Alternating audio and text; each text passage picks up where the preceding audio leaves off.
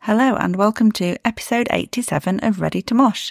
This is number nine out of our 10 Bloodstock interviews that we did while we were there. And in this one, Kev has a chat with Finn and Sam from Embodiment ahead of their slot on the Sophie stage later on that day. And thanks again to Dan at DC Sound Attack for arranging this one for us.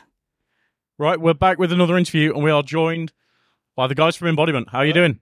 Good, Hello? good. Thanks. How are you? Very good. We're, we're very good, thank you. Good. Um, you've got one hell of a set to play later. Yeah. How what? How are you feeling now? How, have, have any nerves kicked in? Are you, or just really excited? I'm kind of I'm back and forth. Sometimes I kind of I go, oh shit, I want in like three hours, and that's. But we're we're really excited. We've been here all weekend and like watching a lot of the other bands. I think it's really got us in the headspace to really go out there and Yeah, I'm just I'm just getting to that sort of like restless stage. I just Yeah. want to get up there and like get all my stuff together and But but just get looking ready. forward to kicking on with it now. Oh, Oh, for yeah. sure, yeah, absolutely. I think we've like we really put the work in ahead to really fine tune the set, and I think we've got something that's really going to not wake people up because it's late in the day, but it's it's really going to kind of people are going to sit up a a, bit a straight. up. little burst of energy for people. That have been Absolutely, here all yeah. weekend. Little push to get them through just the last tail end, finish it off nice and strong. yeah, and it- and it's a great slot and a great stage to play on as well. Really is absolutely brilliant. Yeah, Well, I mean, we're hoping to catch you later. And thank you. I, I'm sure it is going to be absolutely heaving in there. I mean, so we found out yesterday like what the cap was for the tent, yeah. and we were expecting like half of like the size that it is. So yeah, we're hopefully we should get a really good crowd. You know, we're looking forward to it. There's been a lot of really good kind of. We've been out talking to people, and people seem to really be excited for the set. So we're looking forward to it. And i- Uh, is this the first time you guys have been here, or No, as, well, as like, either as a we've- band or We I think as individuals we've come to Bloodstar quite a lot of times. At least like Bloodstar was my, my first metal festival back in like twenty sixteen. But the band Embodiment we played back in twenty seventeen after the after winning Melt to the Masses, after three attempts in a row. It took us like three attempts, but came in 2017, played it, loved it. And it's been a sort of like a goal of ours to reach that Sophie stage slot at a later date. And I think like now we're ready to do that. So yeah? And I, th- I think like we've, I mean, we've spoken to a lot of bands this weekend who've said the same thing about the the metal to the masses being kind of like this perfect gateway, and it opens up so it can open up so many doors. And like you guys are a perfect example with the, where you're playing today. The thing is, it really is. It's um, it's so good to have that kind of thing out there where you've got a route for these younger bands to really get out and really kind of get some big stages under their feet and really find a really big audience. And I think there's a lot of bands they'll get out there and they take the opportunity. If you really put the work in afterwards and you go right, okay, we played the show, but now we need to keep working. Need to meet the people, shake the hands. But it's it's a really great festival, and they really do a lot to support the underground in the UK. So it's a great place.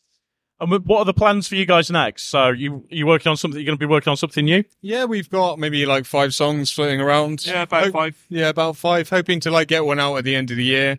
Obviously, we got loads of gigs in between. We got a four day tour with Carybdis, Charybdis, yeah, Charybdis in September that we are all like looking forward to. They're a really good, great band. It's gonna be like great to work with them and stuff. Lots of shows and hopefully some new material before the end of the year. Yeah, and I, I think especially when people have kind of seen you here as well, that's just going to kind of push you guys on even further. Absolutely. Well, I mean, Yeah, Um, the thing is, like, it's it's an honor to be invited to play this stage and like be given this level of slot. So we're really determined not to waste it. You know, we've we put a show together that's really going to tear people's faces off, and we've got some really good stuff in the chamber to go after the festival and really kind of keep going throughout the year. So Well, we really can't wait to see you guys. thank you. So what I've got now is three very random questions for you. Oh, damn. Okay. brilliant. So these are quick fire, so don't kind of think too much about them. Um, but what was the last meal that you cooked? Ooh, uh, what was it before? It would have been before. Plus, uh, probably. Oh, actually, it was. It was chicken soup and crumpets. I wanted some bread, but I only had crumpets. And I, I was just like, "Does it? Is it going to work?" Like crumpets. Still works. Instant noodles, but I fancied them up with vegetables and eggs. Oh, living the dream. Absolutely. What was the last song that you listened to? On recording or like live or Either it could be either live or recording. In fact, tell you what, let's have one of both. hmm. Okay. So the last song I listened to live was I think was it Future Breed Machine Meshuggah finished with last night. Yeah. Yeah. So that'd be the last one I heard live. The last one I heard on recording, not counting the songs that've been kind of floating through the airwaves like on the festival. Um, I think it was Darkest Gate by Vale of Pnath, which is an excellent black and tech death band that if you don't know, you should get to know. I think yeah, I, I'm the same with um with Future Beat Machine by Meshuggah, last live song, and in terms of like recorded song, Harry's got. he- he's got two different playlists that he plays at camp. One is like a sort of metal playlist, and the other one was like a chill playlist. And it was actually it was actually some Coldplay and some Keen was on there, so we were just kind of sitting there chilling and listening to that. So Final quick fire question: If you could be a biscuit, what biscuit would you be? Chocolate hobnob, no answer. Like no contest. I was just thinking "Oh, hobnob. Hobnob is the superior biscuit. Yeah. best biscuit, hands down. It's absolute. That's my go-to festival biscuit. It, It's the biscuit. it- got it's, everything. it's everything It's you got need. Mm. the crunch. It dunks. It's got flavour. You can't. You can't. There are other biscuits. They're fine, but the true crown on the throne is the hobnob. I was a bit like, do I go edgy and say Jaffa cake for, the, Ooh. for the controversy? Ooh. Not they determined it is a cake because it goes It- hard yeah, when it goes down. It's, it's not a biscuit. Yeah. Yeah. oh, I know. I was, I was just trying to be like throw span. at comments there. Get in the comments. well, guys, thank you so much for this. We'll look forward to seeing you later Thank you. and have a great show. Thanks, guys. Pleasure.